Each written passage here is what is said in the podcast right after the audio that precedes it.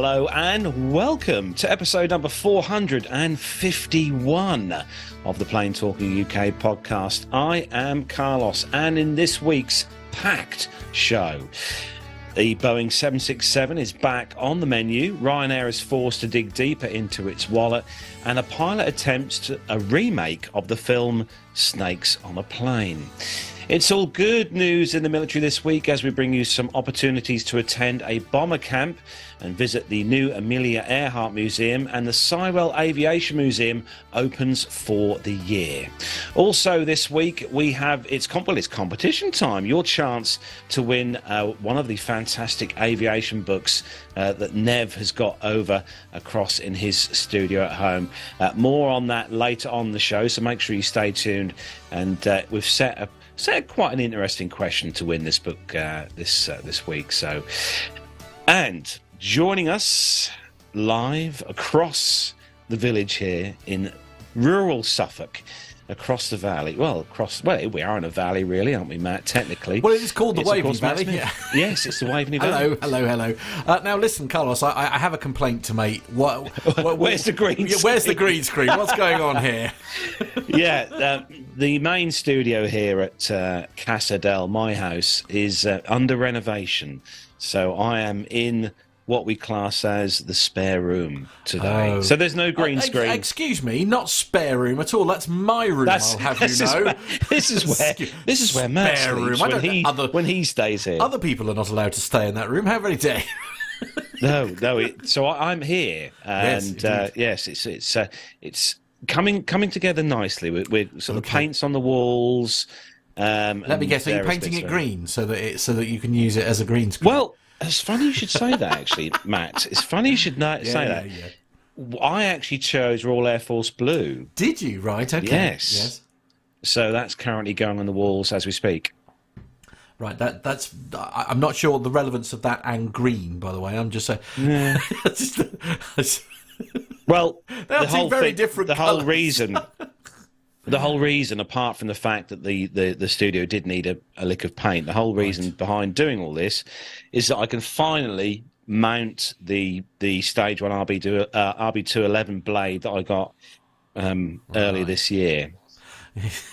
he's going, he's going to mount the blade on the wall, is what he's going to do, apparently. on the wall, yes, yes, yes.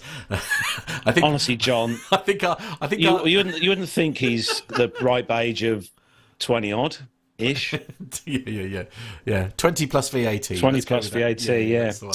yeah. So uh, so yes, uh, welcome Matt. Thanks for uh, thanks for pressing all the right buttons this week, as always, which I'm It's sure all right. will You get do. to go next week. I know it's all my go next week, and uh, you might notice that. Uh, Armando is not with us this week. Armando, unfortunately, is he's well, he's he's flying a really horrible jet. I mean, he sent us a video uh, earlier on today in our in our in our little uh, host group that we watched, and uh, it's safe to say that. Uh, if you were going to travel anywhere across, um, well, anywhere really across the world, you'd like to travel in the jet that uh, Armando is currently flying, which is the Hawker, the Hawker XP I. I must say, we, we we were very lucky that uh, Armando sent us a video of it earlier, didn't he? And uh, Yeah, I have to say, it looked horrible.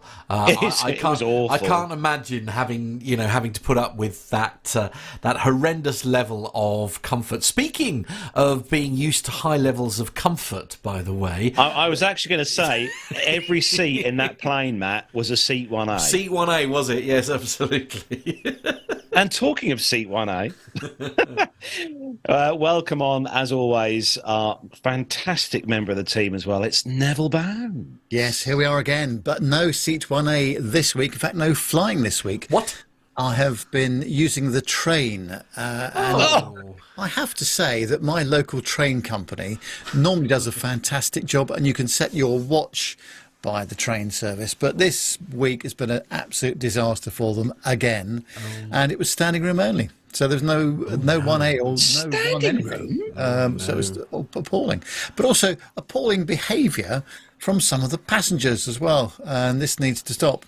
Um, Oh. especially when I'm on the train. Um, so, Yeah, I think people need to have a word with themselves with regard to Oh. behaviour and manners. Can you can you give us some examples, Nev? Well, people pushing past me that are, you know, half Oh, my how age. dare Well, in some cases, uh, probably 10 years older than me as well. So they, they need to Oh have, wow, a, have a word.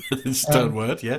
Yeah, so uh, not not very happy this week. Uh, sadly, as well, I was due to meet up with our uh, first officer Sam on uh, Thursday, uh, but sadly he had a, a radar malfunction on his aircraft, and apart from picking up a sort of three or four hour delay to begin with, then they cancelled the flight altogether. So we weren't able to make up uh, meet up this time. But next time he's over, I'm sure we'll find a way of doing that. So uh, look forward to seeing you again, Sam. And uh, uh, sorry we couldn't make it this time round. Oh, that's a shame. Now. Carlos, by the way, the picture that I've got behind me, are you able to identify what it is? It's an aircraft. Very good, well done. Uh, Thank you. it's a Lockheed 12 Electra Junior, if anyone is interested.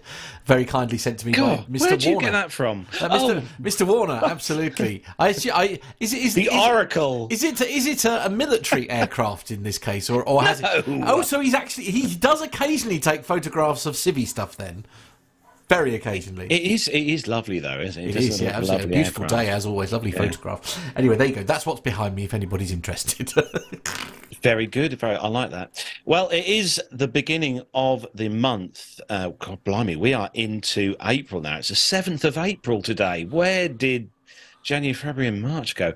And it's that time of the uh, the month where we say a special thank you to some awesome people who help us push the show to where it goes every week. So, Nev, who are we thanking this week? Yes, here we are again with a fantastic list of people. Uh, thank you very much for your Patreon contributions uh, to Sam Dawson, Alex Robinson, Dirk S., Sasha Beer, Stephen Ivy, uh, Nick Codling, Lewis Kachares, uh, Alan White, Stephen Howland, Tanya Wymond, uh, Nicholas Hewitt, uh, Masha Gertz, Ruben Wells, Neil Landwarn, Graham Haley, Jonathan Warner, Jordan Rose, Andrew Wilson, Captain Jeff, Adam Spink, Liz Piper, Jeff Ward, Jenny Parkinson, Evan Shue, Stuart Backer, Ray Williams, and Stephanie Plummer. And for those who donated by PayPal, it was Richard Adams, Lee Davis, Craig Urosoko, uh, Mazuz Karim, and Tony Stubbings. Thank you very much to all of you for such a fantastic contribution, which helps us keep the show on the road. As you Literally. Certainly does. And uh, you will be making sure that we put some great content out later this year. We um, heard this week uh, we have uh, been uh, given our press passes for the Cosford Air show in June, uh, where me, Matt, and Nev are heading off to. Uh, so we're going to be there in full full effect, aren't we, with the cameras and all the rest of the stuff, microphones, and uh, hopefully, fingers crossed, we should, all being well, have a special guest from the RAF Cosford Air show on the show next week. So make sure that you tune in next week for that. So we're going to say a special thanks to everyone who's joined us in the chat room this evening. Going to see who was at the top of the list here. Here we go. Hobby Time. Hello to you. Dropped in there first in the list this week. Hello to Hobby Time. Uh, Neville Bounds is in there. Well done, Nev. Good to see you in there. Uh, Lee Davies, hello to you. He's, I think, I think he was in, and he, he's not feeling too sharp, so he had to um to disappear. But uh, get better soon, Lee. Have another beer. Uh, UH Blackhawk. I know, it's the uh, uh, the the the uh, uh, what's it? The passion of what do they call the um potion of kings. There we You, go. you're right there, Carlos. I know. I haven't had a beer yet either. I know it's terrible. Uh, UH Blackhawk, hello to you. Plane Safety Podcast. Uh, Pip was in the back of a taxi earlier. Don't know where he is now. Uh, Captain Al is also in there. Brilliant to see Captain Al in there. Really good to see you in there, uh, Al. Uh, We must have him on again. We haven't had him on for very, very long. We need to put know. that. We need to put that right. Yes, Al, if you're listening, get in touch. uh, Arnie, hello to Arnie. He's also he's got no Starlink no more. He's got uh, high speed fiber internet. Ooh, very Ooh. exciting. Uh, Richard Adams, hello to you. He's got beer in hand. Uh, Cat Ridiculous Wits, hello to you. Tanya, hello to Tanya, is in there as well. Dave W, good to see you in there as well.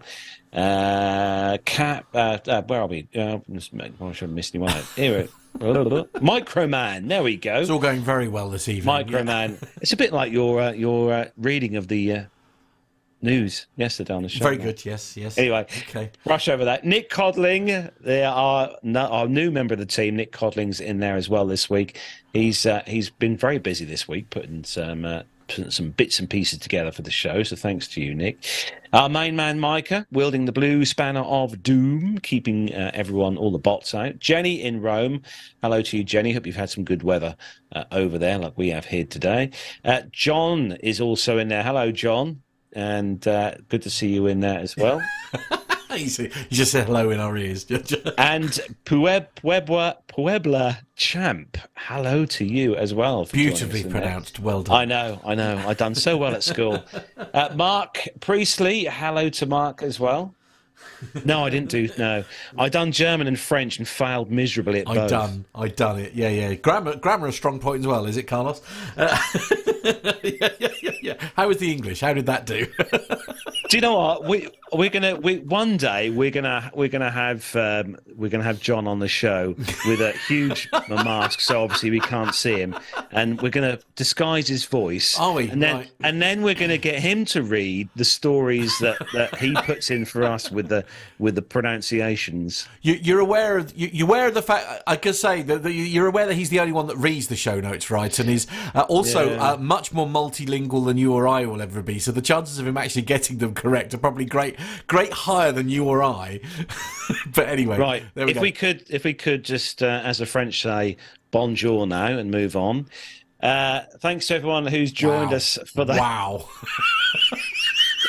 Thanks everyone who's joined us in the live chat room this evening. Wow. Uh, don't forget if you're listening to this as an audio podcast, as uh, as as Nev did earlier this week, uh, don't forget to subscribe to our YouTube channel. Just look for Plane Talking UK and click the bell icon to be notified when Matt is tapping very lightly the You go ne- live you button next week? in the studio, and that'll be me next week. Yeah, good luck. And everything will just go.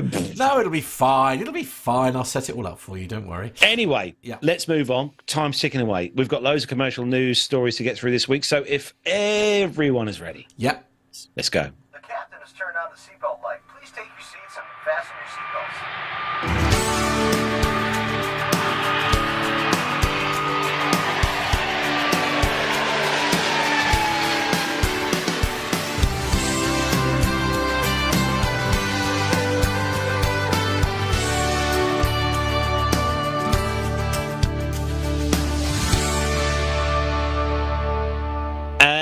Uh, the first story for this week is on Flight Global. And uh, Boeing's delivering, well, Boeing's delivering one of their best airframes, I think, ever, apart from the 7.5, of course.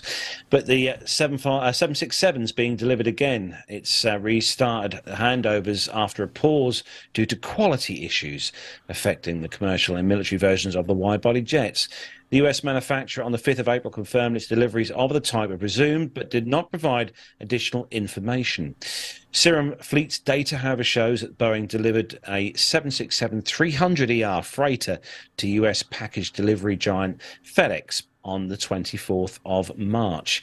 FedEx held unfiled orders for 27 767-300Fs at the end of February this year, and Boeing data shows that Boeing 767 delivery pause became evident early last month after the company said it was working to address what it called a quality issue affecting its two remaining in production of the 767 variants.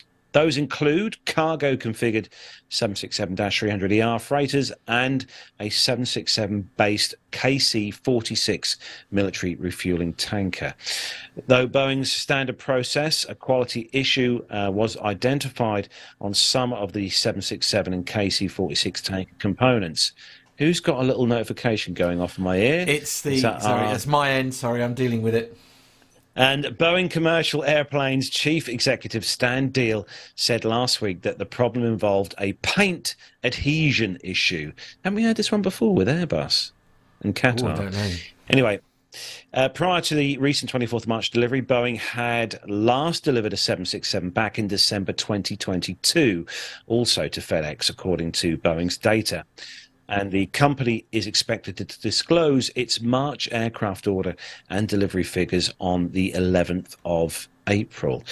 Now, Nev, this aircraft has been sort of around for some time now, isn't it? I think it's probably one of. Um, I is it with their best-selling wide body? Whether it be this or the triple seven? Yeah, well, I, I, difficult to say, isn't it? Really, but uh, no, I was always a big fan of the seven six seven. Hmm. Uh, certainly as a passenger. Um, I mean, such a versatile aircraft. I mean, certainly BA used to use it on short haul and, and long haul routes. Um, and uh, yeah, although was it a, a paint issue? Did you say? Um, Yeah, paint issue. By now, they've probably got the hang of how to paint an aircraft. I would have thought so, but they. As long as they didn't ask me to do it, that's fine. Well, there you are, exactly. Um, but uh, no, great, great aircraft, very versatile, and um, although this is obviously a freighter uh, version, uh, as a passenger, I always found the 76 a very comfortable machine, I must say.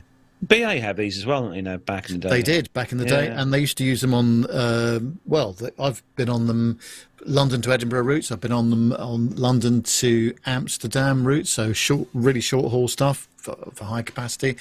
But then, of course, uh, all the way across the pond, um, capable of going to the west coast of the US as well. Um, so uh, yeah, very very nice, mi- nice machine, and uh, a pity when they uh, finally retired them.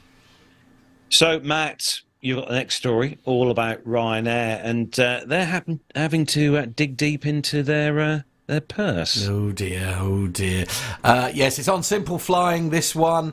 Uh, it's Ryanair accepts it needs to pay more for Boeing, for the Boeing 737 MAX. Irish low cost carrier Ryanair has restarted talks with Boeing for a new aircraft order after pulling the plug on decisions approximately two years ago due to the inflated aircraft prices and regular delays in aircraft deliveries.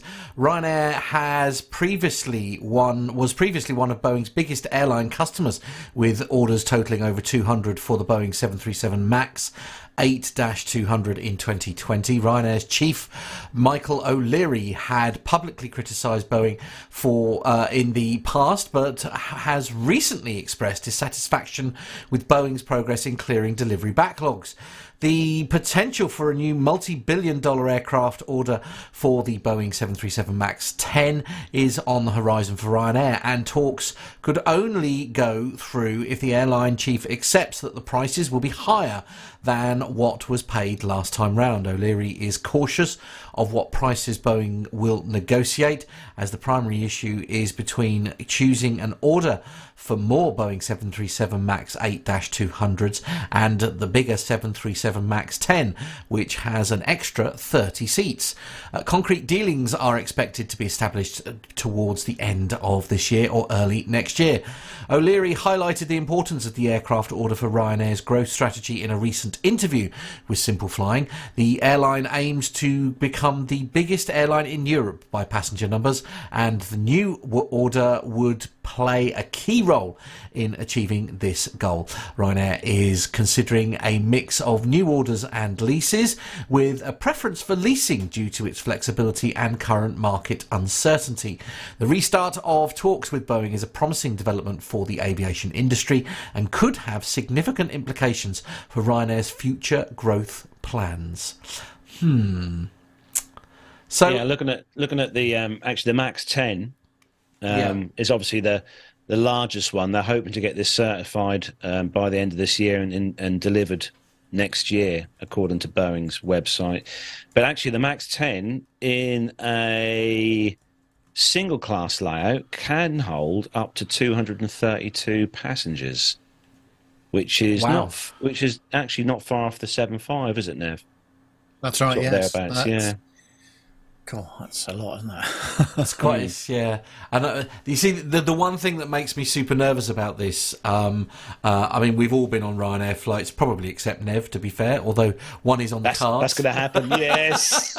Can't wait for that. Um, I think one of the things that makes me a little bit nervous about this is their seat pitch, because you know I'm I'm quite a big guy, and with the current configuration, it is very difficult for me to get my knees behind the seat, and it's uh, and it's not even so much like my my physical size; it's more actually just my height. If you see what I mean, so the you leg, the legs get are them seats long. in there then. I know that's what I'm so nervous about. There's going to be a bit of a challenge. It really You, is. you're not even going to be able to fit a warm panini between your knee No. and the seat in front. No, and I I can't think of any better way of keeping them warm, frankly. Oh, that's true. Very true. Anyway, moving on from John's warm paninis. Yeah. Nev, you've got the next story. Oh, I'm thinking about food now. Oh, uh. Nev, you've got the next story, and uh, it's pretty bad, dire news. This is appalling. This, This is disgusting. I'm just going to start off this story by saying, could I just say, folks, aviation heritage. You can't rewind the tape. Once it's gone, it's gone. So you've got to hang on to it. And this is a classic example coming up. It's on the cornwalllive.com. Um, and this is all about the Cornwall Aviation Heritage Centre, CHAC. It's the only aerospace museum museum in the area. They have been given notice to vacate uh, Newquay Airport base by April the 11th, so that's just next week. And the future of the £1 million planned relocation to the new site is in jeopardy. The museum's directors claim that the council has left plans for the new centre in tatters by not allowing them to continue trading until the end of the year, whilst Cornwall Council argues that the museum has had ample time since October 2021 to finalise plans to leave its current base. The council extended the centre's lease by a further 12 months in 2022 to the end of March 2023 to assist the centre. Cornwall Airport Newquay has a new tenant for the site, preventing public access and CHAC's ongoing operation. Uh, the RAF has dismantled and removed two Tornado jets, long part of the museum's display, as volunteers prepared to work over the Easter holiday weekend to move everything off of the site. Museum founder and co-director Richard Spencer Breeze says without a place to store many of its thousands of exhibits, items of historic importance will be lost forever.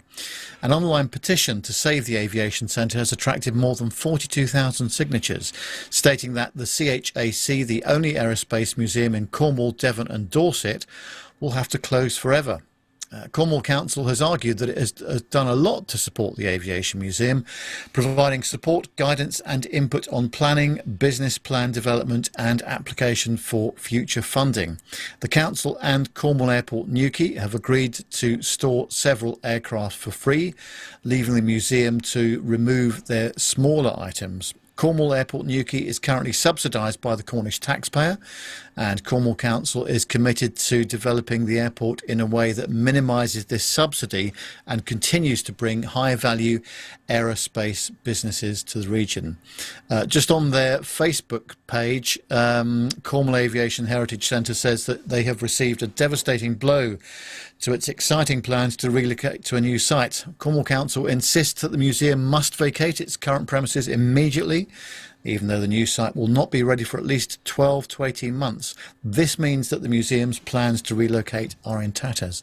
And immediately does mean immediately, because on the 4th of April, uh, just this week, the council formally advised CHAC it must clear the entire site and move thousands of valuable and vulnerable heritage exhibits by Tuesday, the 11th, uh, which is this coming Tuesday. Otherwise, the council's agents will make arrangements for them to be disposed of.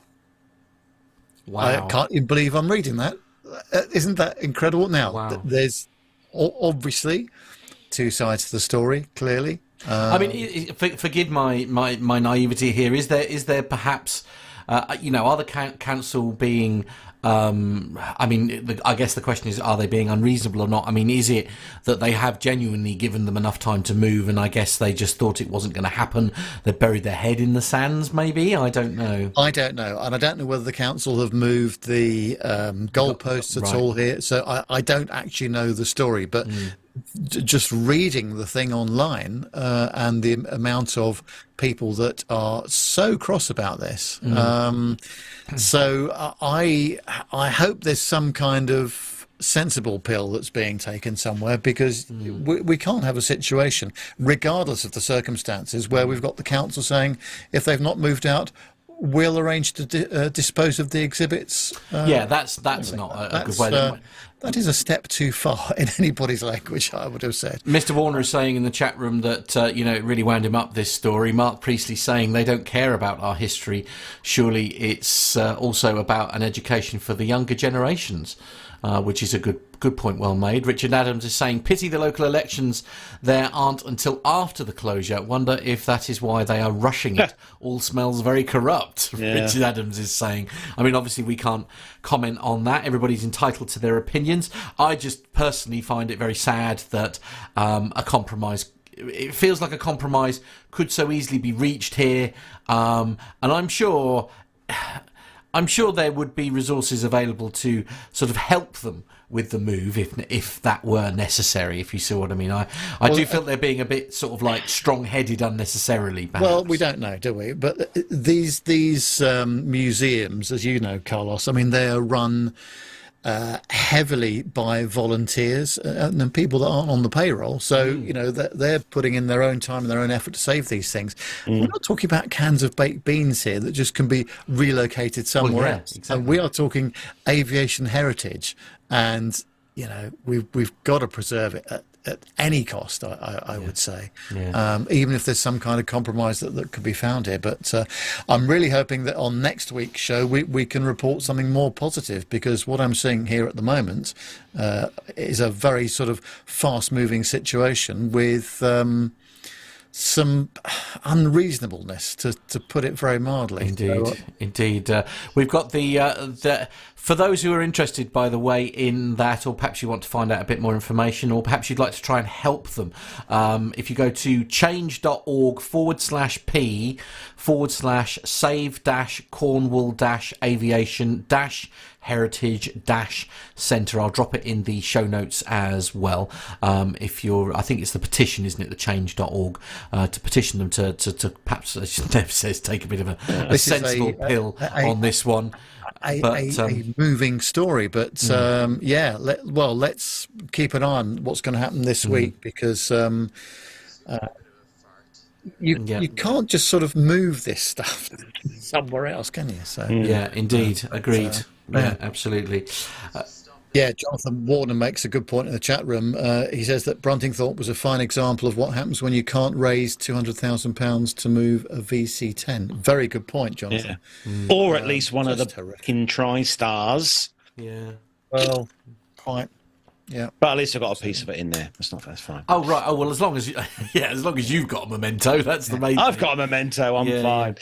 But no, no, no. It's honestly, what, where, what are we, where are we going to go next? What museum is is some council or ridiculous land grabby thing going to do or ruin next for? Um, And plus, a comment was made in the chat room earlier, which is very true, which is about you know how are we going to educate the younger generation about you know the historic aircraft when Yeah. you haven't haven't got any to show them apart from pictures. And Most most pilots uh, that are flying today, you know, if you ask them, you know, how did they get interested in flying? Maybe their their mum or their dad were, were, were flying for the airlines, but so often, you know, it's because they've been to a museum and, and they really, you know, felt a connection with with flying. And I think this kind of thing is just so important. So let's hope, as I say, during the week uh, coming, we're able to report some more positive news uh, on next week's show about this. yeah. Mm, fingers crossed.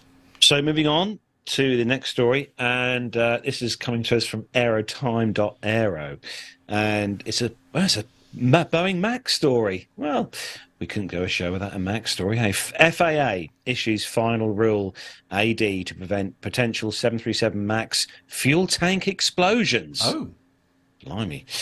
Uh, the Federal Aviation Administration, the FAA, in the US has issued an airworthiness directive uh, to Boeing 737 MAX airplanes to prevent a fuel tank explosion, effective from May the 10th, 2023. The AD affects 62 planes registered in the US, and the work to comply is expected to take airlines an average of 90 hours. The FAA system, thereby preventing the fuel tank explosion, which could cause a plane crash for uh, for reported or exported 737 Maxes. The AD applies to all aircraft of the type with an original airworthiness certificate or expert, uh, export certificate of airworthiness issued on or before April the 1st, 2021. Several airlines, including Boeing's uh, American Airlines, and United Airlines provided comments about the AD to the FAA. American Airlines requested that provision to be added to re- reuse the sensors without buying new ones. Uh, the FAA agreed with this request. Uh, SIA Engineering Company asked the FAA to clarify which 737 MAX aircraft the directive applied to, and the regulator agreed to the request, adding that the AD does not apply to any aircraft of the type that has not been specified by the FAA. United Airlines asked the agency to include the cost and part availability for the NGS oxygen sensor. However, the FAA denied that request, citing the fact the AD requires operators to revise their existing maintenance or inspection program. The Boeing 737 MAX model was grounded worldwide, as we all know, back in 2018 and 2019 after the crashes that killed 346 people. Uh, Boeing made significant changes to the software after these crashes, and the FAA lifted the ban back in November 2020, which allowed airlines to resume flying the model. However, the FAA's airworthiness, direct, airworthiness directive even uh, further affects the operation of the 737 MAX. So it's, like, it's so this this says that the airlines are kind of worried that it's going to cost them money to put these things put these things right. Yeah, but see, I mean, the, the this is like um, th- this is like the MDAs in the medical world. It's like it's it doesn't really matter how much it's going to cost. If there's a problem, there's a problem, and it needs to be solved. It it's yeah, it's a, it's a bit like a like a product recall. I mean, I, I was uh, the, when I used to work for um, a company called Mediquip, and we used to get MDAs about things like pipelines and stuff. And one of the big ones was that if the pipeline was more than five years old, you were legally obliged, if it was flexible pipe, to replace it basically. Um, and that was that wasn't open to negotiation. It, it, it just had to be done. Um, and you know they're sort of saying about uh, the operational costs of of airlines and stuff uh, as you know it, it, it it's almost irrelevant. It, it costs what it costs. It's got to be made safe, hasn't it? Yeah, you kind of think that they would have got at least a you know two or three year warranty with this. I mean, Kia give a seven year warranty with their cars. Yeah. Uh, main man Micah is saying that uh, most passengers and crew prefer not to have the fuel tank explode on them Very on an true. aircraft if they are flying. I mean, that's that's a fair point. Uh, Yeah, what do you? You know, we're going to have to have a an airline CEO on the show just to ask. You know, when you buy a new aircraft from Boeing or Airbus or whoever, you know, and something does go diddly screw after ten minutes.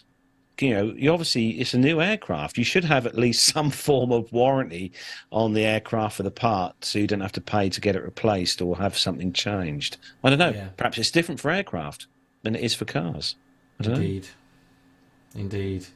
Now, Nev, you have got the next story, and it's uh, it's over at an airport you're you're very well used to uh, travelling from. Well, yes, and I, I've not been there this week, so, I could have reported firsthand, couldn't I? But uh, um, this is on theguardian.com. Uh, it says that Heathrow operating as normal uh, as 10 day strike by security staff begins. A stoppage by 1,400 members of Unite Union, mainly affecting Terminal 5. Uh, that's due to last until Easter Sunday, so a few days' time yet. Uh, Heathrow Airport says it was operating as normal as the first of 10 days of strikes by those security staff got underway at the start of the Easter holiday period. Passengers have been warned of potential disruption as these uh, members of the Unite Union take industrial action over pay.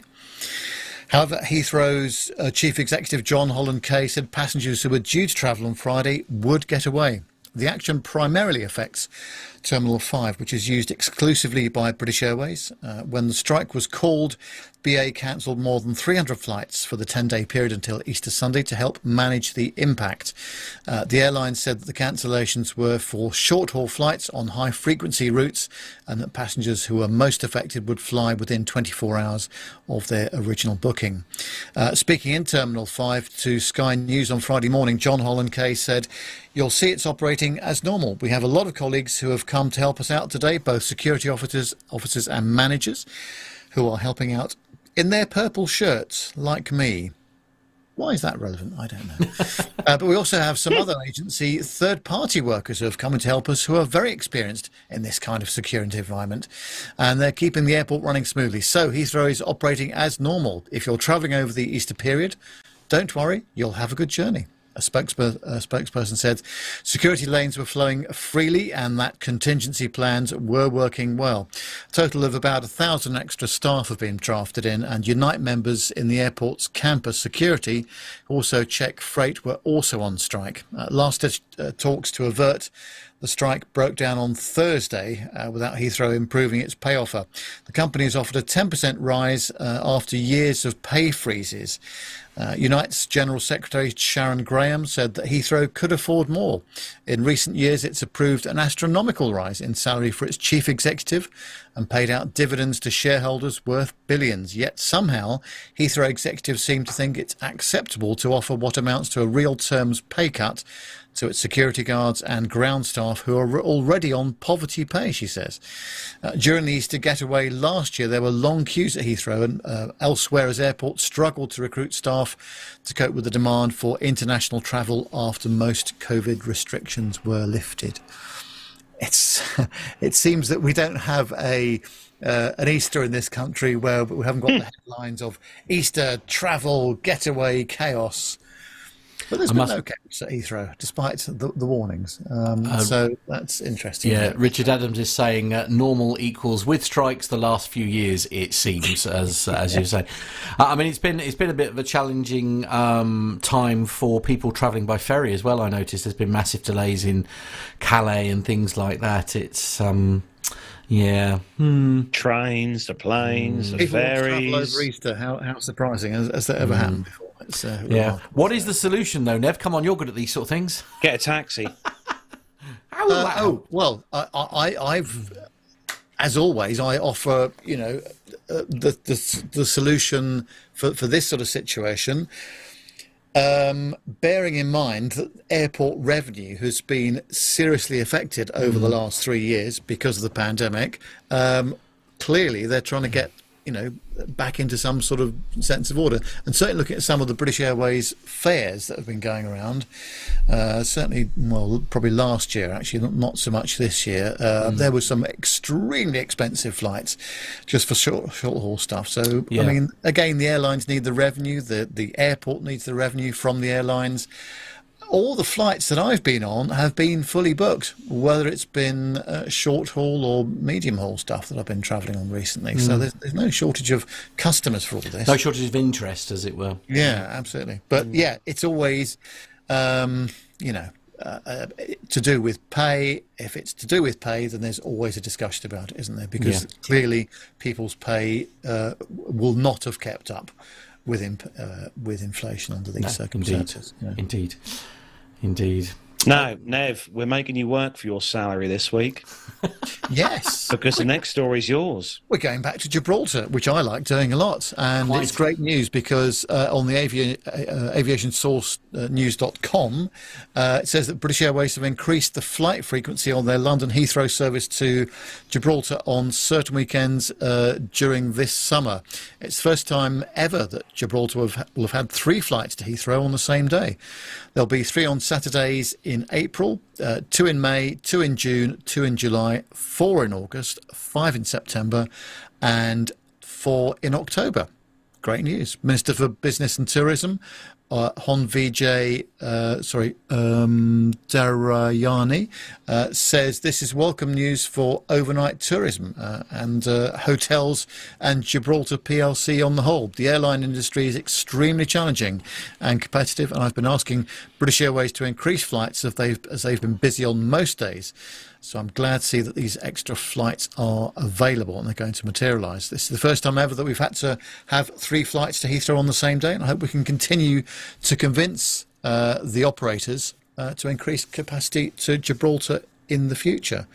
Um, bit of a history lesson about uh, Gibraltar Airport, actually. The history of air travel between the UK and Gibraltar dates back to the early days of aviation in the 1920s.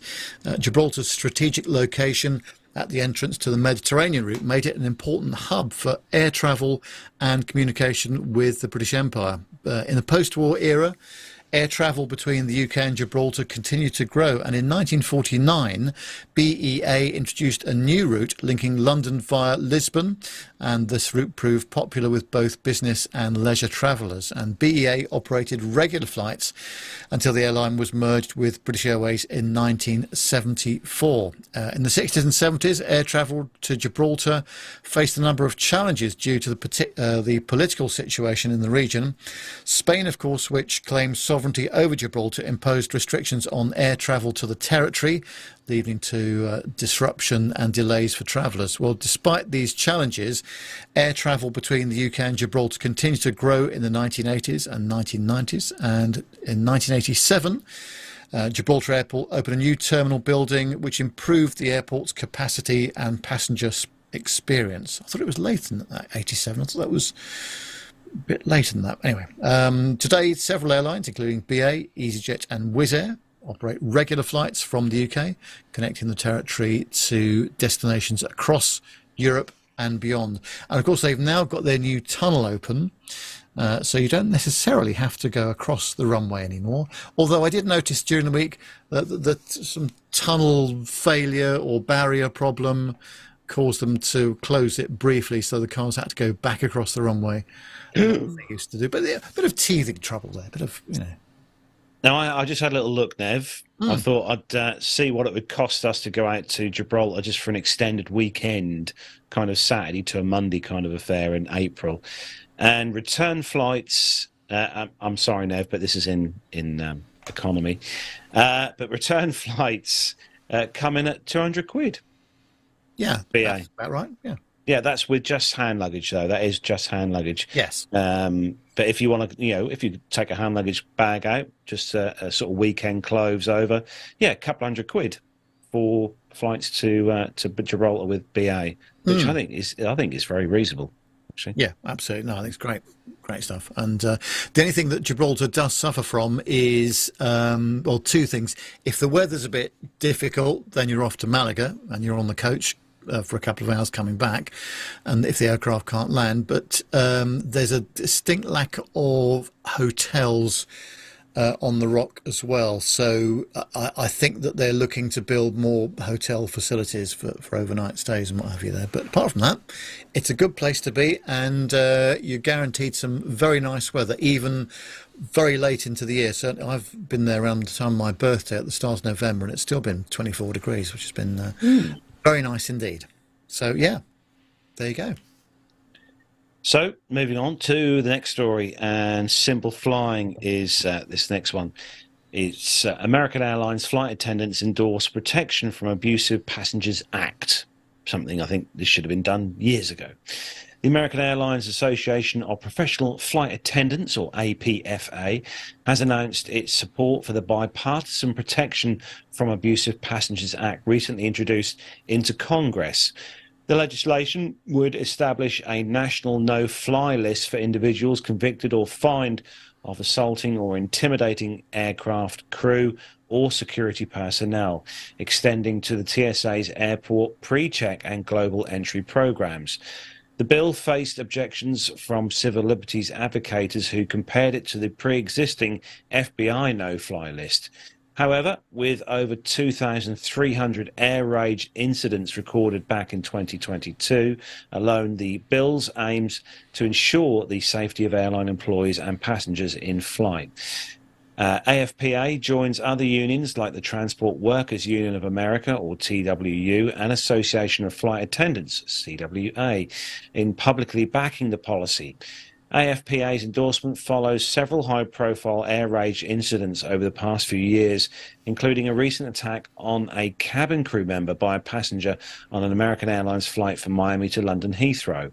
The assault was just one of over 800, 823 Jesus, 823 severe uh, events rec- uh, referred uh, for individual investigation.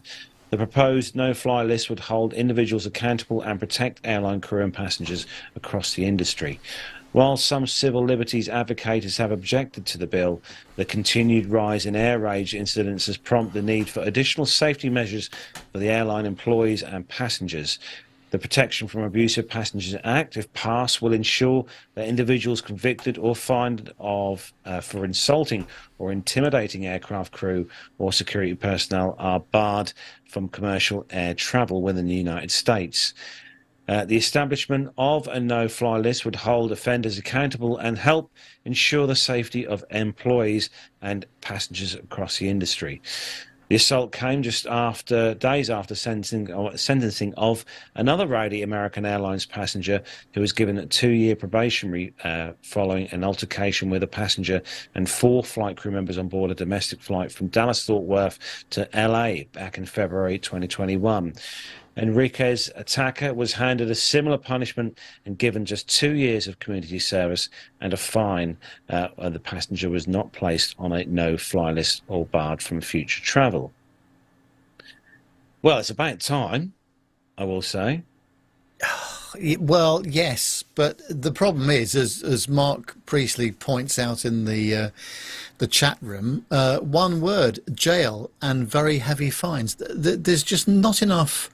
Um, Well, there's there's not enough. Um, uh, what's the word I'm looking for? Um, uh, facility in the system for dealing with these situations. It's unbelievable, isn't it? The number of uh, air rage incidents.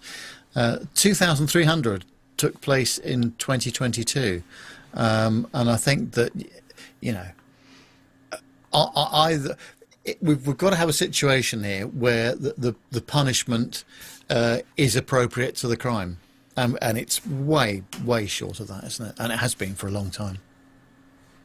Yeah, we need that uh, airlock, Nev, at the rear of the aircraft, Yeah. I think. Absolutely. The word I was looking for was deterrent. By Ah, very Ah. good. Yes. I'm not very good with the English language. Sorry. uh, Mayman Micah is saying, by the way, I believe that it, that it is uh, a necessity. Uh, it's a necessary thing, and they should be there should be no exceptions to it. If a passenger causes the commotion on an aircraft, um, uh, you know, no excuses, as you say, Nev. There, absolutely not.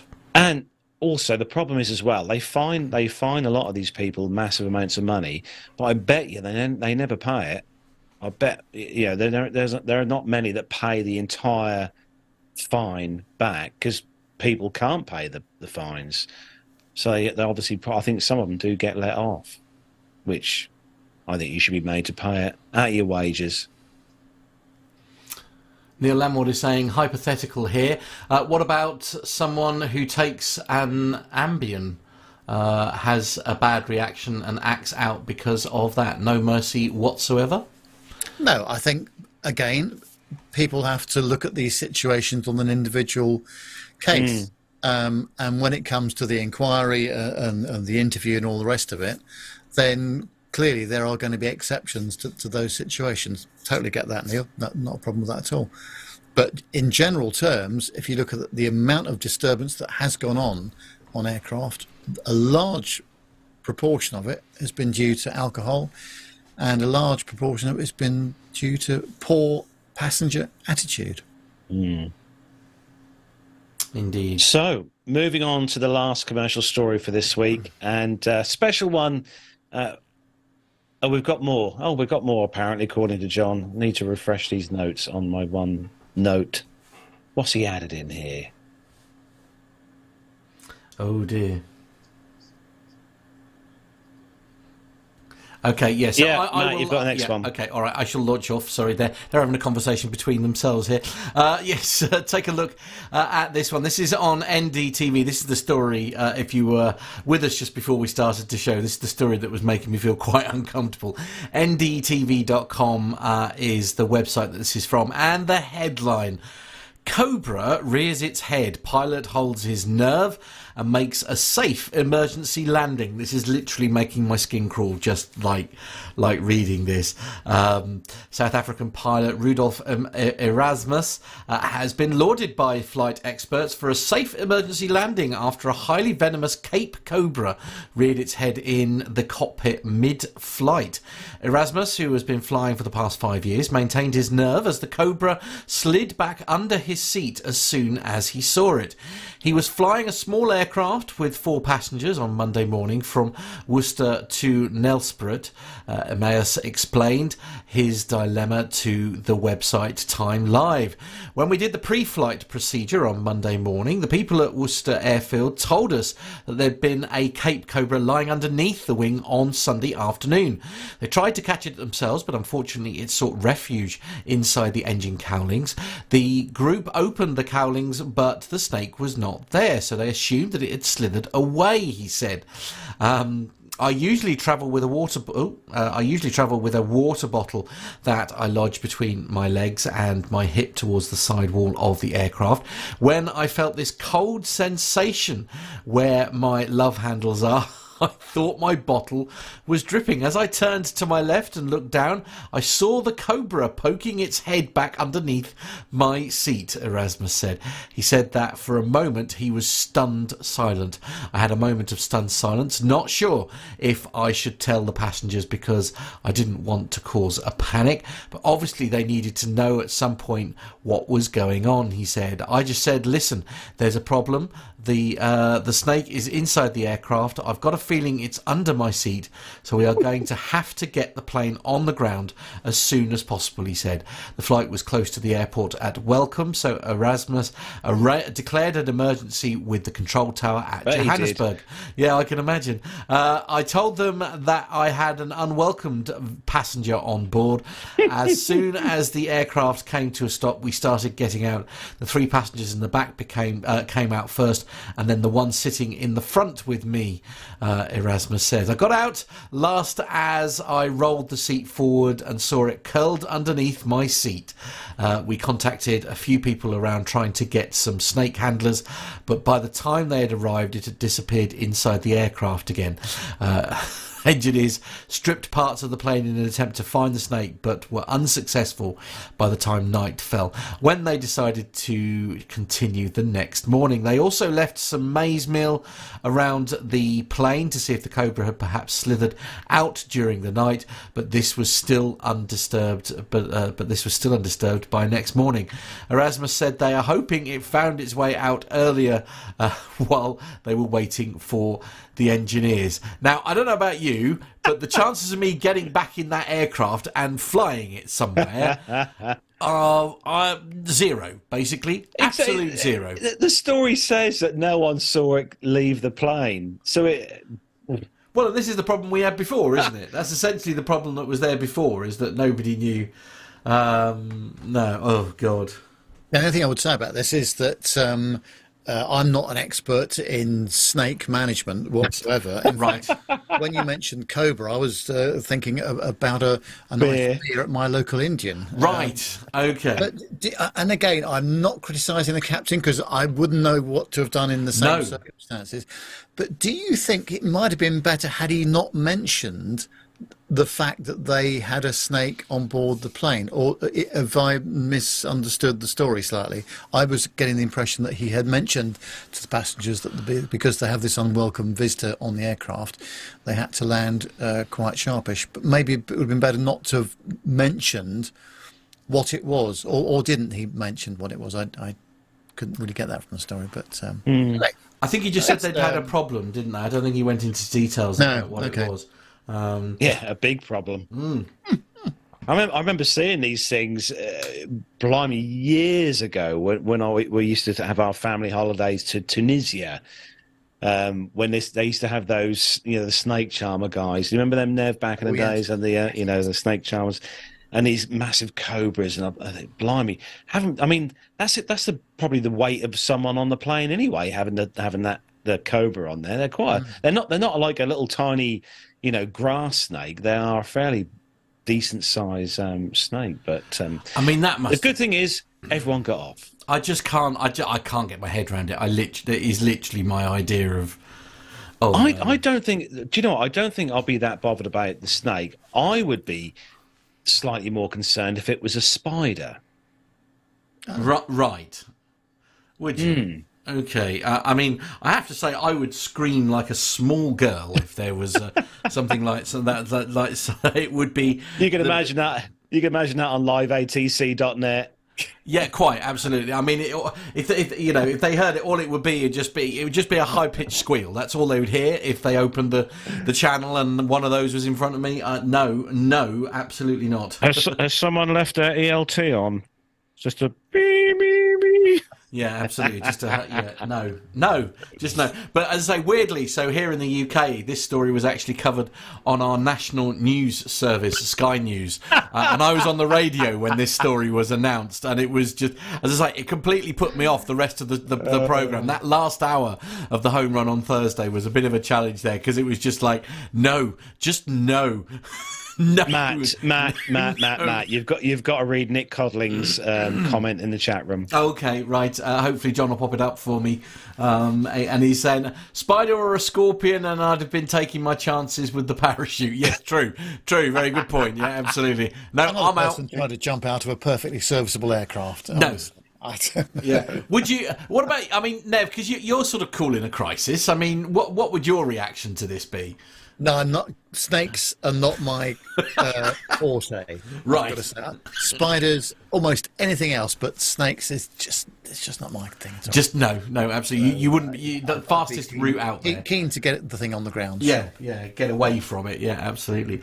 I mean, in some respects, we're quite lucky here. I mean, the the, the snake seems to have been quite calm here uh, as well. Oh yeah, he was sitting there under the seat with a cigar. You know, Well, yeah, absolutely. Yeah, it's uh, not quite. Uh, uh, yeah, seat one A by any chance? That's sitting under Nev's seat. I think is. the- right. there's there's a terrifying thought indeed.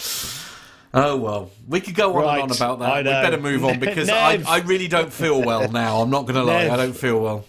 Nev, Nev, put your snakes away and uh, do this next story. Yes. Now, this is an interesting one, I think. It's from thepointsguy.com. I have to say, I do recommend his uh, website. It's very interesting, some of the stuff he comes up with. Uh, and it says that uh, Google Flights pilots new program that provides refunds if the airfare price drops after you book. Well, there's an odd science in nabbing the perfect fare. Do you wait to see if the price will drop? Do you book on a Tuesday instead of a Friday? Or do you book whatever flight you want and hope you don't see a lower fare once it's too late? Google Flights is trying to simplify that nerve wracking process of finding the lowest fare with its new price guarantee program. Uh, starting on April the 3rd, so just uh, April 3rd, just gone, uh, Google says it would pilot a program to monitor fares even after customers book their flights. If it happens to find a lower price, customers can receive a refund for the difference. Only flights departing from the US are eligible for the program. When an eligible flight is displayed, a colourful price guarantee badge will pop up.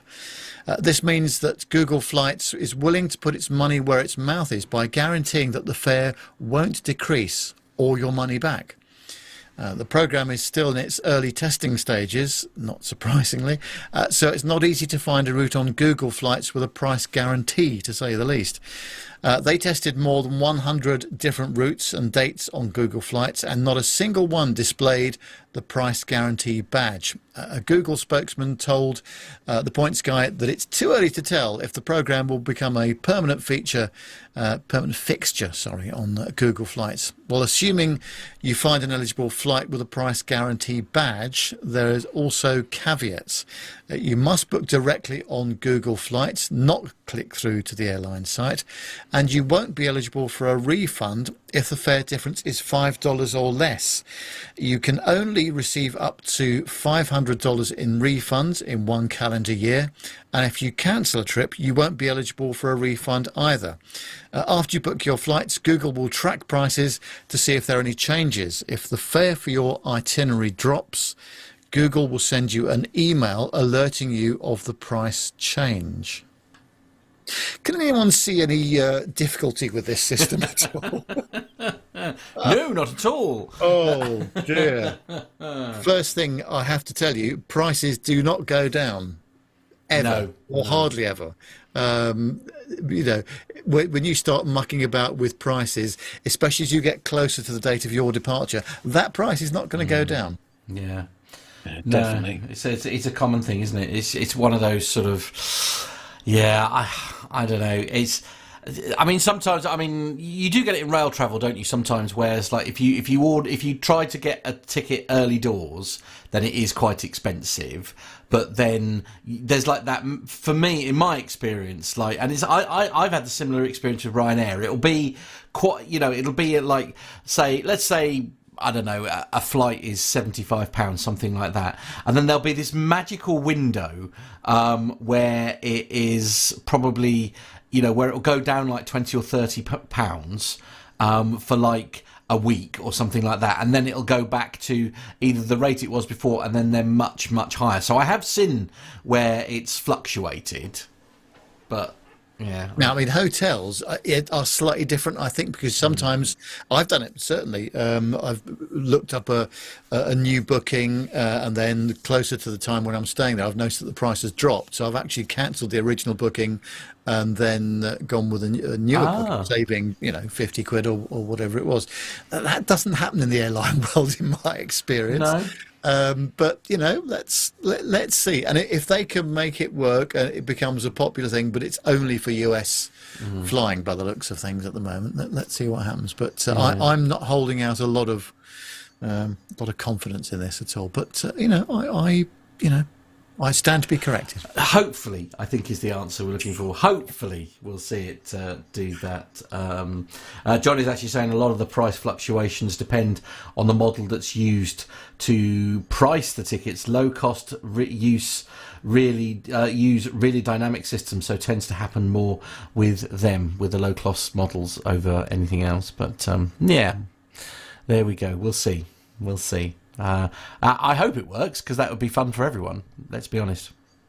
Yes. Uh, by the way, we're talking of Ryanair uh, briefly earlier on. Um, I've not uh, booked my Ryanair flight yet because mm. um, I'm waiting to see uh, what what the business class section is going to be like and, and what the Ryanair lounge is like. to, on Ryanair. Got to review that. Yeah. Yeah. so, Ryanair. Yeah, we'll, we'll, come back to that. Obviously. R- Ryanair. okay. Oh, uh, Poppy Cat's come to join UIC.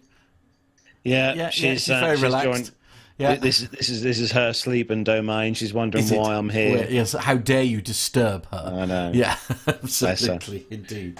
So, last story in the commercial section this week from the Irish Examiner.com and it's uh, jet return as tourist attraction 40 years after emergency landing on Cork racetrack. Oh, really? So a jet that made an international headlines following an emergency landing at an Irish town's racecourse 40 years ago sets uh, looks set to return there permanently while the late pilot's ashes are to be scattered over the track. Captain Ruben Ocana became an overnight celebrity when he landed a Gulfstream 2 jet on Mallow Racecourse in County Cork in April 1983. It's just as well he spotted the racecourse as the jet had just three minutes of fuel left. Locals made such a fuss of Ocana that he felt it was a good second, oh, was a second home, returning there with his family on some occasions. Ocana, a Mexican, died in 20, uh, 2009, uh, and, uh, and around 30 members of, of his family are coming from Mexico and Spain to Mallow on the 21st of April and the 22nd to attend a new festival named in his honor called Ocana Fest and scatter his ashes on the racecourse. Dignitaries from Mexican embassies in Dublin and London are also attending. And Ocana spent six weeks in Mallow as a special runway was built to allow him to take off again.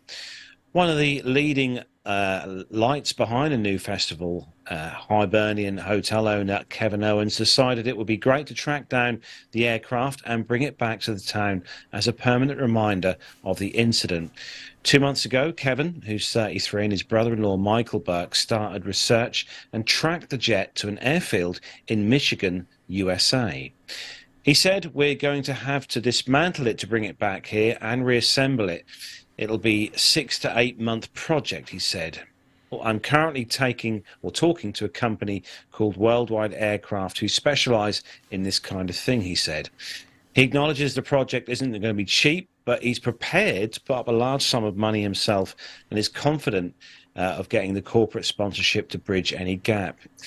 He also said we're yet to find a suitable site for it in Mallow, but when we do, we'll believe, we believe it will be a massive tourist attraction, he said. The festival highlights include horse racing, aerobatic shows, a drone display and at the racecourse, plus Mexican-themed children's workshops, musical performances, and culinary treats in the town. Cork Council is the latest organisation to provide sponsorship for the festival after the uh, Fine Gael councillor Tony O'Shea won approval for colleagues for the move. He said, hopefully it'll become a permanent annual fixture and it'll be great for tourism, he said. Well, I hope they get this over there. What a nice idea. And I can't believe, you know, I, of all the stories, I cannot remember this one from 1983. Because no. I, bet, I bet this made, must have made fairly big news. Yeah, I've, I've been to Mallow uh, previously as well. And uh, Richard Adams says in the chat room, uh, Mallow's a lovely town with a very large number of pubs. Oh, amen. Uh, that's what we like. You have my full support. Yeah, yes. absolutely. But, uh, well, yeah, isn't that great? What a great piece of news that is. Yeah, it is nice a like story to end on. Absolutely. Yeah. Indeed. So, moving on to the next part of the show, it is the caption this, just for fun part of the show, where every Wednesday on our social media page on Facebook, we post a picture for you to leave your wittiest comments on. And it's safe to say, Mr. Bones, again this week, this proved to be quite a popular um, picture. Oh, it is. And uh, lots of people that we've not heard from before actually making contributions, uh, which is uh, really great news. So, uh, uh, shall we t- tell folks what, what the picture is uh, this week? Yes, uh, it's a um, an airman, I would say, uh, trying to op- operate a very large uh, paper plane, um, and I hope he's going to have to get up some speed in order to get to a rotation speed with that. I would say, but uh, so yeah, there's been no shortage of contributions from our listeners and viewers uh, with uh, with suggestions of what the caption might be this week. So Nicholas kicks things off with Carlos's late. Oh, I love it when they just bring me into the fold. Carlos's latest attempt to boost the hours in his logbook had his Flying Cub members a little bemused. Indeed. Uh, Jonathan says, uh, after retiring the Hawks earlier than anticipated and no replacement on the horizon, the Red, Arrow, Red Arrows have had to get creative. Mm, Stephen says the attachment I forgot on an important email. How many times have we done that? Yeah, yeah, yeah. yeah. Uh, John says, uh, "Is that our John? I don't know. Could be our John. Uh, that is not what I meant when I said you have to have the no tams on the top of your head before you can fly." Uh, Jenny says, "Oh, notices the sign on the door. Uh, I am driving slowly, but where's the horn?" yes. Stuart says the new PTUK umbrellas are really taking off. Oh, blimey! Let's add those to the shop, shall we? yeah, yeah, yeah. We need to, we need some umbrellas now. New yeah, merch, gonna, new merch. We'll we'll yeah. sell out in the UK. yeah, UK purchasing is only. Yeah, absolutely. Uh, James says the new G7 private jet made with all recycled and eco-friendly materials and the best of all, it runs on wind power, zero emissions. Beat that. Excellent. Uh, Stuart says after failing to nail down engine suppliers, Boom revealed their new engineless paper composite design. David, could take off. Yeah, well, oh dear. Uh, David says the RAAF, that's uh, presumably the Royal Australian Air Force, is testing its new prototype umbrella. There's, there's two shout outs for an umbrella now. It's obviously yeah. proving popular. Yes. Stuart says, Are you sure an old RB211 will fit on here, John? Steve says, Those magnificent men in their flying, flying machine. Oh, you didn't sing it. I'm very disappointed. Oh. Simon says, Boeing's attempt of supersonic aircraft going through vigorous testing. Uh, Neil uh, says, I was going to make a joke about paper aeroplanes, but decided it was terrible. B. Oh, Oh. right. Wow. Uh, Steve says it'll never reach V1 if it has to drive slowly and, And sound sound its own. on, which is what it, the, the, uh, the, the thing says behind him. And finally, Elliot, Elliot says, looks like NATO is on the brink of their budget, introducing the all new Origami 35. Oh, I like that. Oh dear. What have we got any in the chat room? Oh yes, th- Yeah, there's let's have a look. No shortage of stuff there. Uh, Richard good. Adams says uh, RAF's uh, new White Arrows display team has a very uh, stringent selection process. uh, Captain Ridiculous Wits says. Captain Ridiculous Wits, you're such a legend, you are. Armando's latest type rating, it's not a piper, it's a paper. See what you did there? Yeah, absolutely. uh, what else have we got? John, pop it up on the screen for me and I'll read it. Uh, Mark Priestley says, We need to get aircraft to Ukraine ASAP. uh, UH, UH Blackhawk says, It's not a matter of grip. uh, Paul T says Olive Wright was left disappointed. Oh, sorry, All Orville. Sorry, Orville Wright was left disappointed when his brother dismissed his attempts to fly. and uh, yes, Jo- UH Blackhawk also says Ryanair Seat 1A. Oh, lovely. You look forward to that, Nev. You'll really enjoy that. wait. Yeah, Yeah. absolutely. Mark Priestley says cutbacks to the extreme in fuel saving. Uh, safe to say that, that that was a good one. This that was a popular one this Yeah, week. So thanks to everyone who uh, contributed to the comments on there this week, uh, and don't forget to keep your eyes on our social media uh, Facebook page next Wednesday when we'll pop another picture up on there for you to all leave your witty comments on. So, moving on, moving on to Nev's favourite part of the show Oh, It- is, of course, the military. Hit the button. Nev. Bogies 13550, Angel 16, heading 340. Okay. 100 Boogie.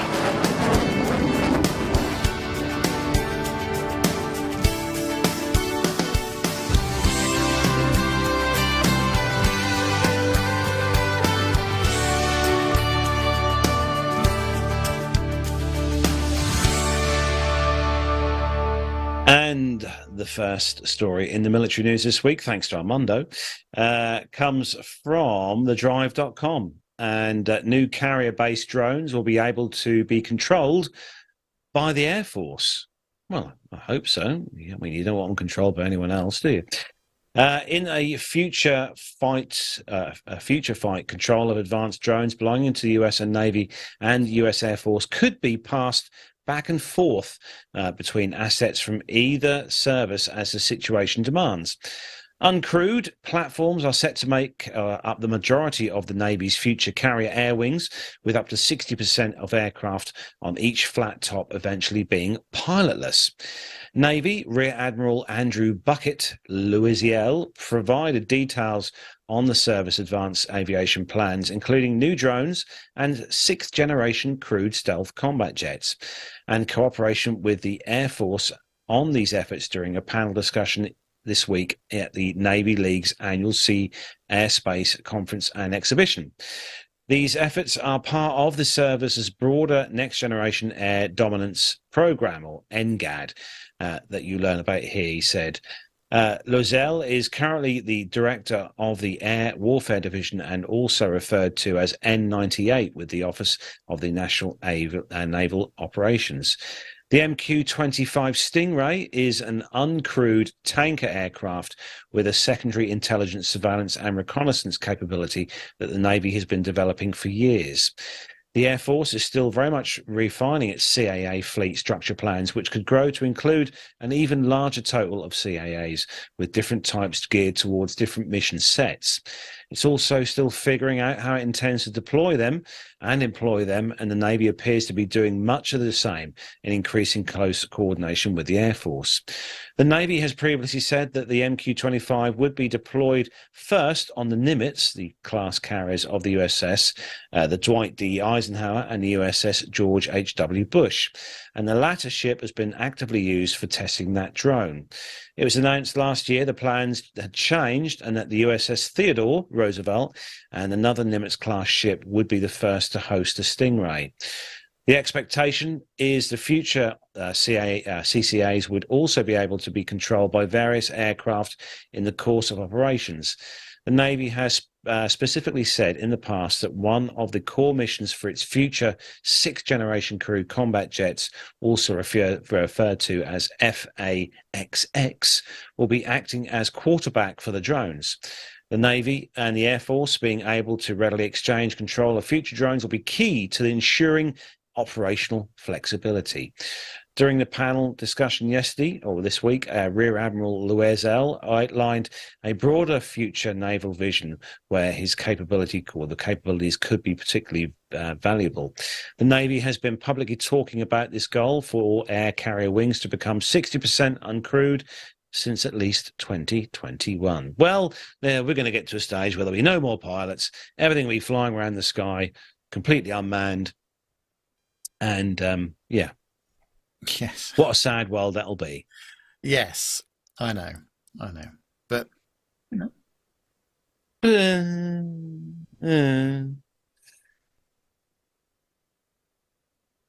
yes. No, absolutely. Nev, you got the next one? This is a good bit of news. Uh, it's on the warbirdsnews.com website, and tomorrow is the opening of the Sywell Aviation Museum. It's a charming uh, volunteer-run organisation based at Sywell Aerodrome, uh, which actually where um, Pilot Pip has flown out of. uh, I seem to remember.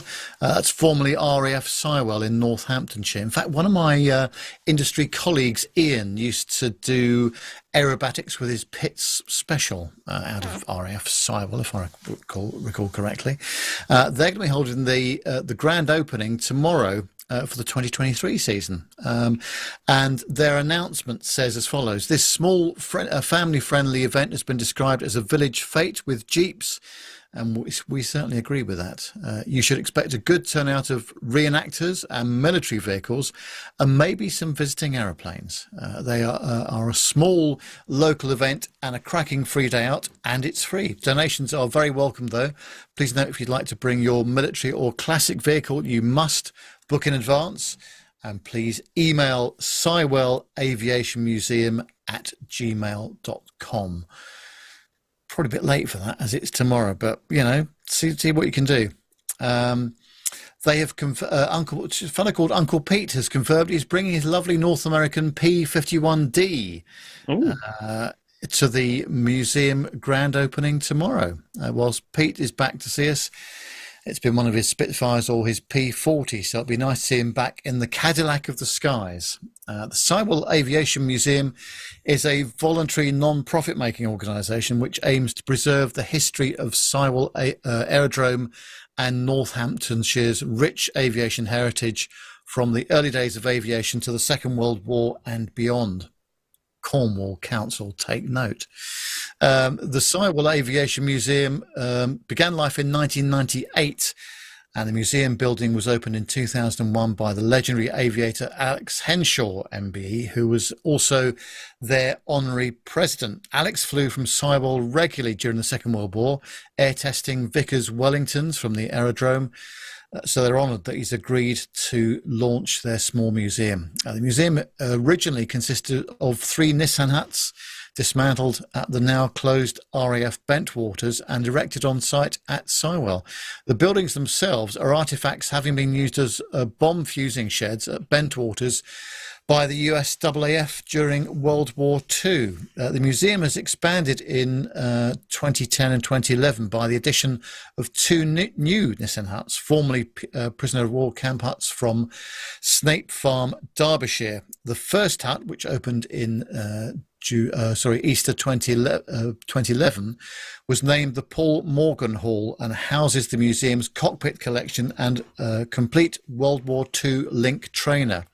The second hall, which opened in Easter 2012, includes an expanded USAAF hall and a new prisoner of war Luft, uh, Luftwaffe exhibition. The uh, museum's first complete aircra- airframe, Hawker Hunter, was acquired in summer 2012 an important educational resource and an addition an added attraction uh, with the aerodrome's thriving boundaries.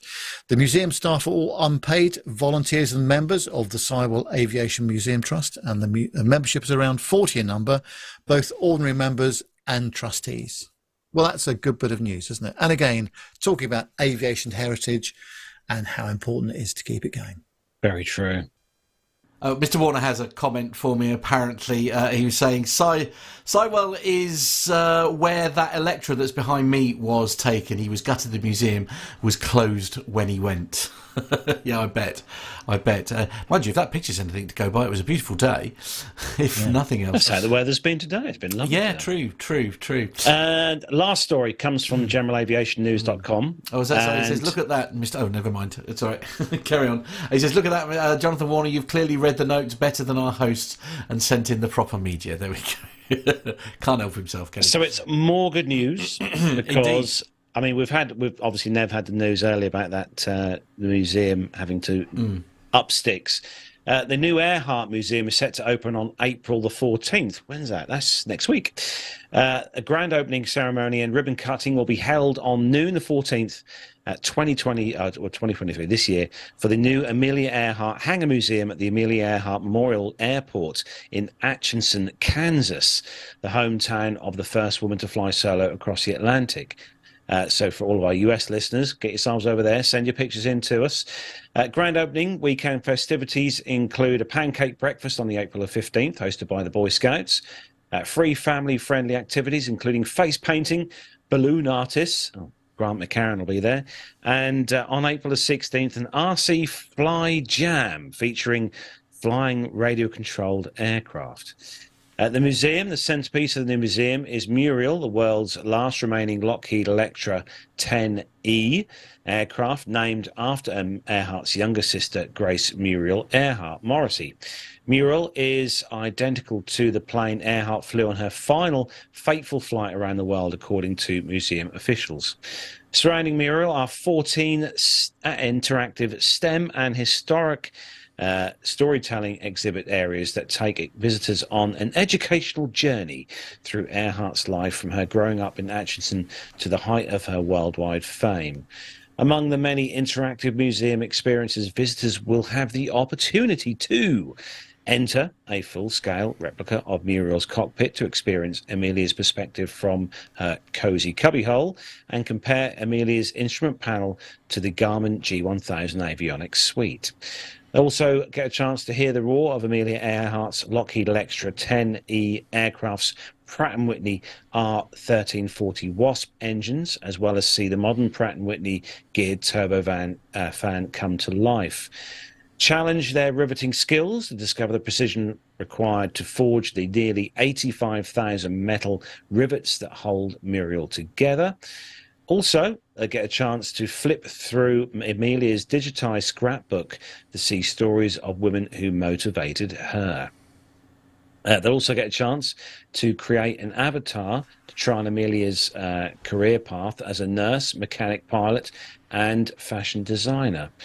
Also, they'll get a chance to go above the clouds to explore how Amelia and her navigator Fred Noonan relied on radio waves and a sextant and quick calculations.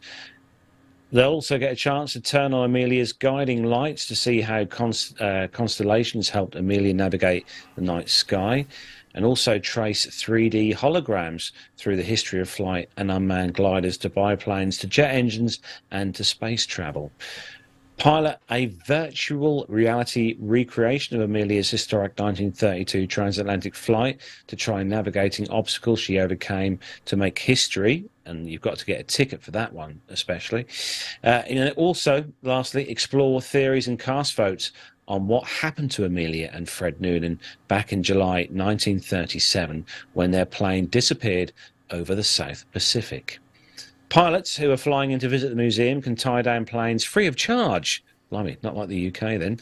Uh, on concrete or on the grass. To coordinate arrivals, you have to contact the FBO at the Amelia Earhart Memorial Airport. So there we go. So if you want a chance to go and visit that, if you're living over in the US, over at Atchison, Kansas. Go and get yourselves over to that new museum set to open on April the 14th. And if you do go, send us some pictures in. You know where the uh, the email address, info on that at the end of the show. Hmm. Uh, it'd be good to see that. Indeed, indeed. Uh, we've got uh, we've got somebody on the line. Hopefully, Ah, he's joining us from a, a green. s- Uh, uh, the green screen is amazing, Armando. Hey guys, I am happy to join you, Carlos. I will give you a gold star for today for powering through and making sure that we got to the military. Yay! Yeah, yeah, yeah. I can say the, the, the complaint is uh, uh, actually you need to slap on the wrist actually because you missed out story three altogether, which uh, I'm going Did to uh, push through. Uh, now it's got my name on it and everything, so uh, I, I'll Yeah. do that one if, if nobody minds. Story number three is Bomber Camp is back. World War II immersion event uh, returns this May.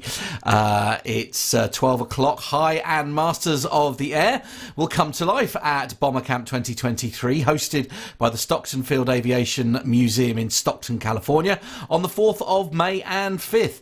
Uh, Bomber Camp offers an immersive World War II living history experience, enabling participating cadets to step back in time to train for a bombing mission and then fly it for real. Cadets will experience the sound, the sights, sounds, and smells which few others have known, and gain a greater appreciation for the men and women of the greatest generation. Uh, this year's Bomber Camp offers an affordable one day program. Cadets will attend classes in the morning, have a GI lunch in the mess tent, fly a bombing mission in the afternoon, and then relax in the officers' club after the mission debrief. Uh, Bomber Camp uh, begins with cadet instruction and orientation, followed by classes in aerial gunnery, bombardier, bombardier training, navigation, bomba- bombardier. Uh, training, navigation, and World War II radio operations. Gunnery class introduces cadets to various weapon systems which US Army Air Forces aircraft aircrew would have used, especially the famous Browning 0.5 caliber machine gun. The class also includes instruction in how to operate a variety of US bomber turrets, including the ve- the famous Sperry Ball turret and Martin 250CE E top turrets used in the B 17s and the B 24s, among other types, and flexible machine guns, and how to aim them by leading the target and compensating for range. Cadets will then employ what they have learned during a mission on board the Erickson aircraft. Uh, collections Boeing B 17 Flying Fortress, Ye Olde Pub, where they can drop yummy, where they can drop dummy bombs using the Norden bombsight. Bomber Camp is the only place where you can experience this kind of World War II living history in such an immersive environment. Opportunities for additional flight training and rides in the AT6 Texan and the P51 Mustang will also be available. If you want more information about the Bomber Camp for 2023 and how you can register for this extraordinary experience, then go to their website. That's probably the best shot. It is uh, b all as one word, b o m b e r c a m p dot org. www.bombercamp.org. and that was the action line for this week. It was indeed, yeah. Uh, Mr. Mr. Warner is saying he wants to go already, and I'm not at all surprised. This would be right up his street, wouldn't it? I, I was just thinking that we should hold a competition with Jonathan Warner as the only uh, entry, and and just see if he wins our our uh, our win our golden ticket to go attend bomber camp. How cool is that though to be able to participate for a week and I mean think of how many thousands of of airmen from both of our countries had to do that kind of training in such a such a short time frame as they were like thrown into combat. Yeah. Pretty cool.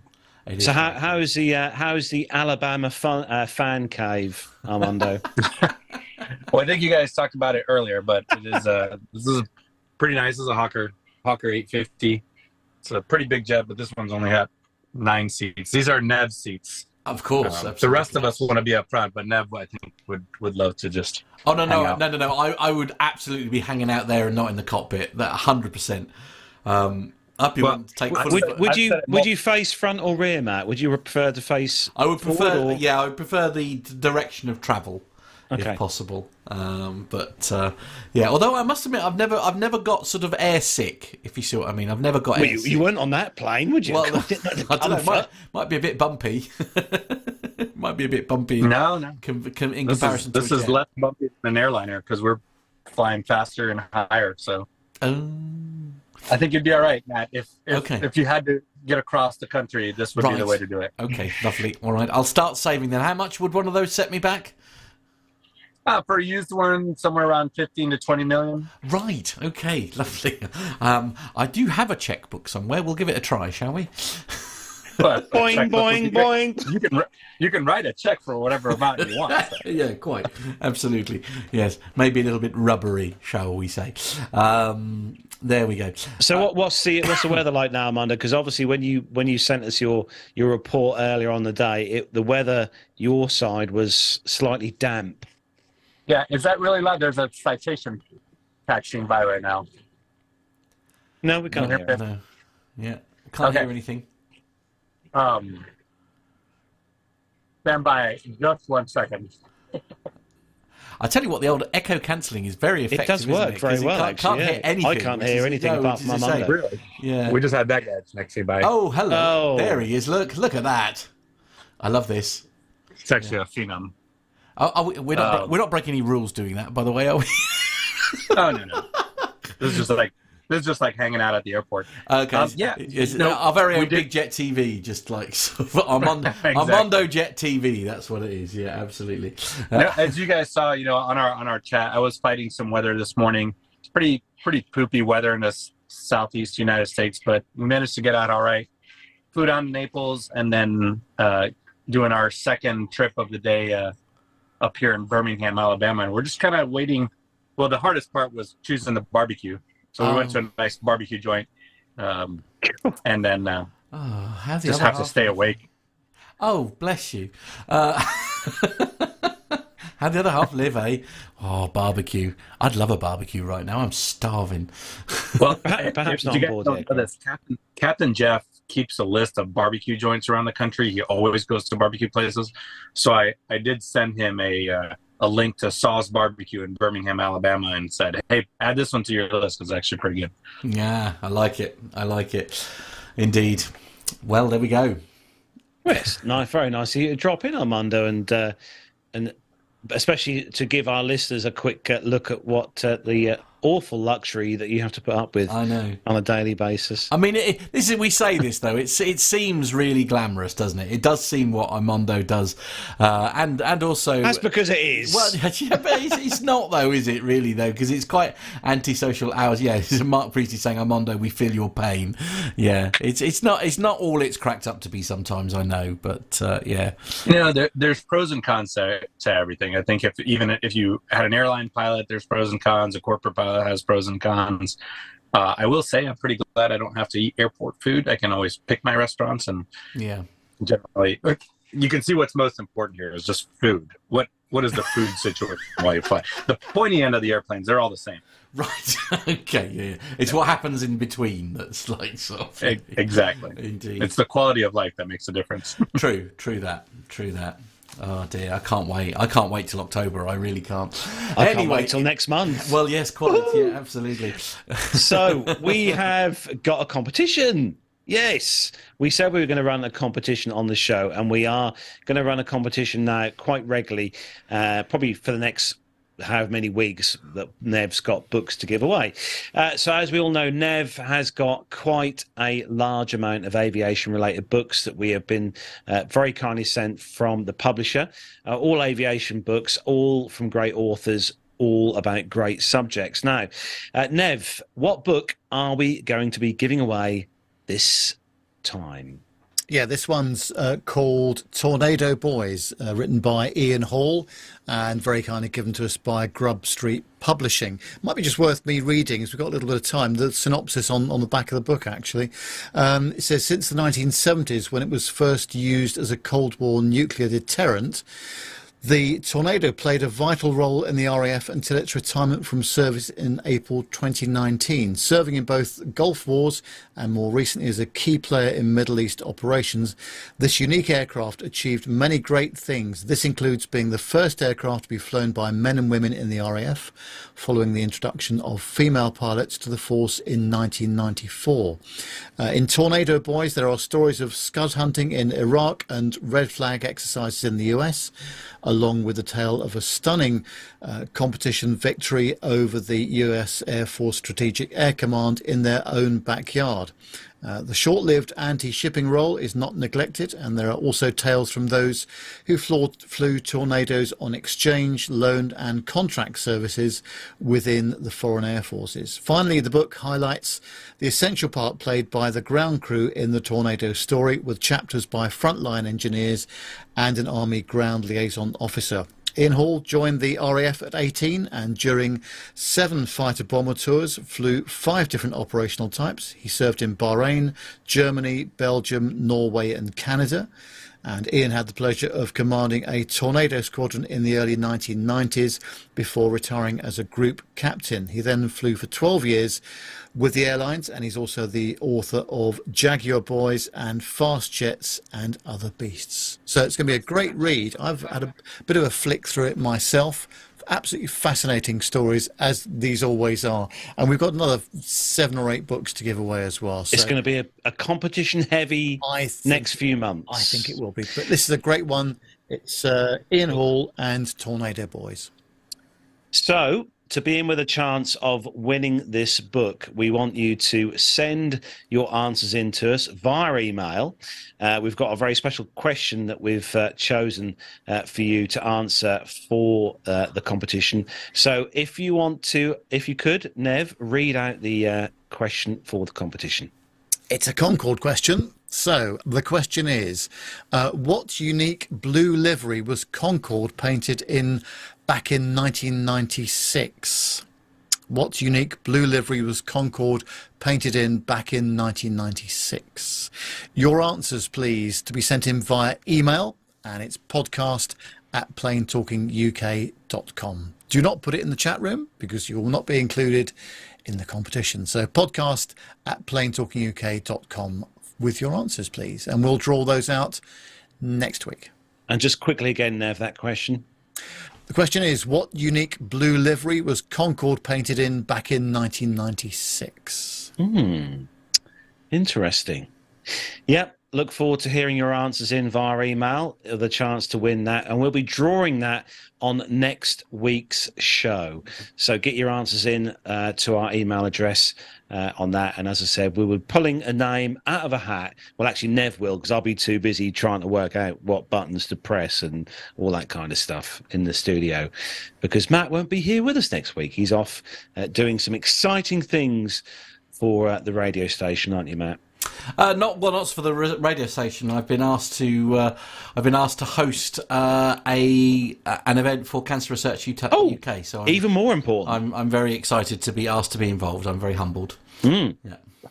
Sorry, I've just been handed a glass of white wine. Oh, It'd be dear. awful to Oh, not to drink some. indeed. You'd you'd like this one, Nev? Is it a Pinot Grigio? And it's very well chilled as well. Oh, very quite. well chilled. Sorry to upset all my uh, Liverpool f- uh, friends uh, that appalling Scouse accent. Yeah, and Pop Poppy's stealing the show. Yes, she is, Armando. Yes, She's uh, very much definitely so. stealing the show tonight. Um, so yeah, hope look forward to your answers for the competition. As we said, we'll draw it next week, and we'll be running a competition to win many more books in the in the uh, coming weeks. So make sure you stay tuned to the show. So we're going to start to wrap things up. But I thought, as we're sitting here with time on our hands, what's going on? Who we start with this week? Let's start with Armando. What are you up to next week? Obviously, flying in and around the US. Yeah, so this this weekend I'll be hanging out in Naples, Florida. Hold on, just let me get a, just let me get a pen, pencil paper ready. Just let put the flight times down. Carry on. Just some stalk, stalking references. Well, well, you should get on the radio. Actually, Sunday I'll be on the radio because I'll be flying right seat on Sunday. Um, but no, Naples this weekend, and then for us here in the U.S., it's uh, all the schools are on spring break, so they're kind of staggered all over the place. But next week, uh, the family and I rented a caravan or a camper, um, and we're gonna go up into the mountains of Tennessee for a week. Um, so I won't be on the show next week, but it's not because I'm flying. It's because we will be on vacation up in the mountains with zero cell phone service or internet on purpose. Nice, nice. Oh. What about you guys? Nev, what are you up to next week? Please tell me you're flying somewhere in Europe. No, sadly not. I'm going down to the south coast to Brighton, uh, where my company has its new office. Uh, I've been working out there from time to time over the last few weeks. Uh, all very interesting and very nice. Uh, we've got one of our big sort of quarterly get-togethers that, that we do. So no flying this week. Uh, just driving around the M25 and the M23. What a what a joy that's going to be. Although actually it shouldn't be too bad because uh, with the school holidays there'll be far less traffic on the road. Hopefully, True. Um, Not that worries you in the old banana. no, uh, it's not. I don't worry about it too much. But uh, yeah, so that's the, that's the plan for next week, and then flying again. I think twenty seventh of April up to Edinburgh. That's my next Again. flight again. Yes, Because they miss you. I love absolutely. it. Yeah, yeah. Uh, quickly, um, for you, Armando, there's a question in the chat room from Hobby Time asking how the Piper is. Um, well, thankfully it is done. The annual is done. All the inspections, the aileron brackets were replaced. The fabric work is done. It uh, is hard to find a good mechanic that will f- work on fabric. Um, the paint got delivered today, so uh, just a little bit more arts and crafts left to do on it. But uh, airworthiness wise, it is complete. And hopefully, after spring break, I'll get a chance to fly down to the South Carolina where it's sitting right now, a little grass strip, and uh, bring it back. So hopefully, we'll bring you some good content from what in our family we call Bear, because Bear it. is just it's a little cub. Well, it's a big cub. It's a super Are, cub. So are you a- sticking with the same paint uh, color, the original paint color? Oh yeah, yeah. It was just a just a couple six or eight inch patches that needed to be painted. So um, that is that is the quintessential Piper Super Cruiser paint job, and it's uh, very distinct. So I, I wouldn't mess with it. But I did find out it's Bahama Blue is what it's called when ordering the paint. but uh, yes, Carlos, it'll be ready for us to go do some lunch trips pretty much every day. Oh dear. Sorry, I'm not excited at all. Ah, anyway, Matt, Yeah. what, what are you up to?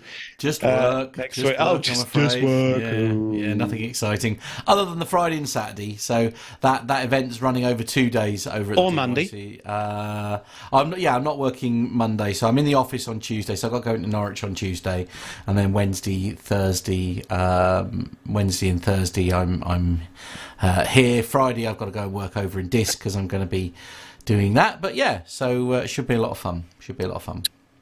And next week on Wednesday, guess where I'm going back to again, Nev? Your favourite haunt? Thirsk, no. No, no, no. Heathrow. Ah. Yeah, I've uh, picked up a little job to uh, to go and take some bits over to Heathrow Airport, which uh, is an awful experience. I'm going to say I'll have on Wednesday. Might have to. T- the only trouble is trying to find somewhere to plane spot where you can park a lorry is always challenging at Heathrow. It is very much so. but it makes a mag- uh, awesome platform for taking pictures from it. If if I could find somewhere to park it, but perhaps I should go in the pod parking. Nev, go and um, Well, yeah, that could. Yes, I think there's a bit of a height restriction oh. there. All right, I could do what Maybe some. that that field that Jerry from Big Jet TV. I was going to say yes, just do what some other the horses. park on there. Wow. So yes, I shall be there next week. So I'm quite looking forward to that on Wednesday. That'll be a nice little trip down to Heathrow. So I shall be. I shall give you a little wave, Nev, as I as I go via the uh, the the uh, Buckinghamshire countryside area. Yes, lovely. Thank you. Thank you. Anyway, that is about all we've got time for this week on the show. Big thanks to everyone who's joined us for the show this evening. Also, big thanks to John, our voice in our ear, John, uh, for helping this week as well, and to Nick as well with all the show notes and bits and pieces. Thanks to you guys for that.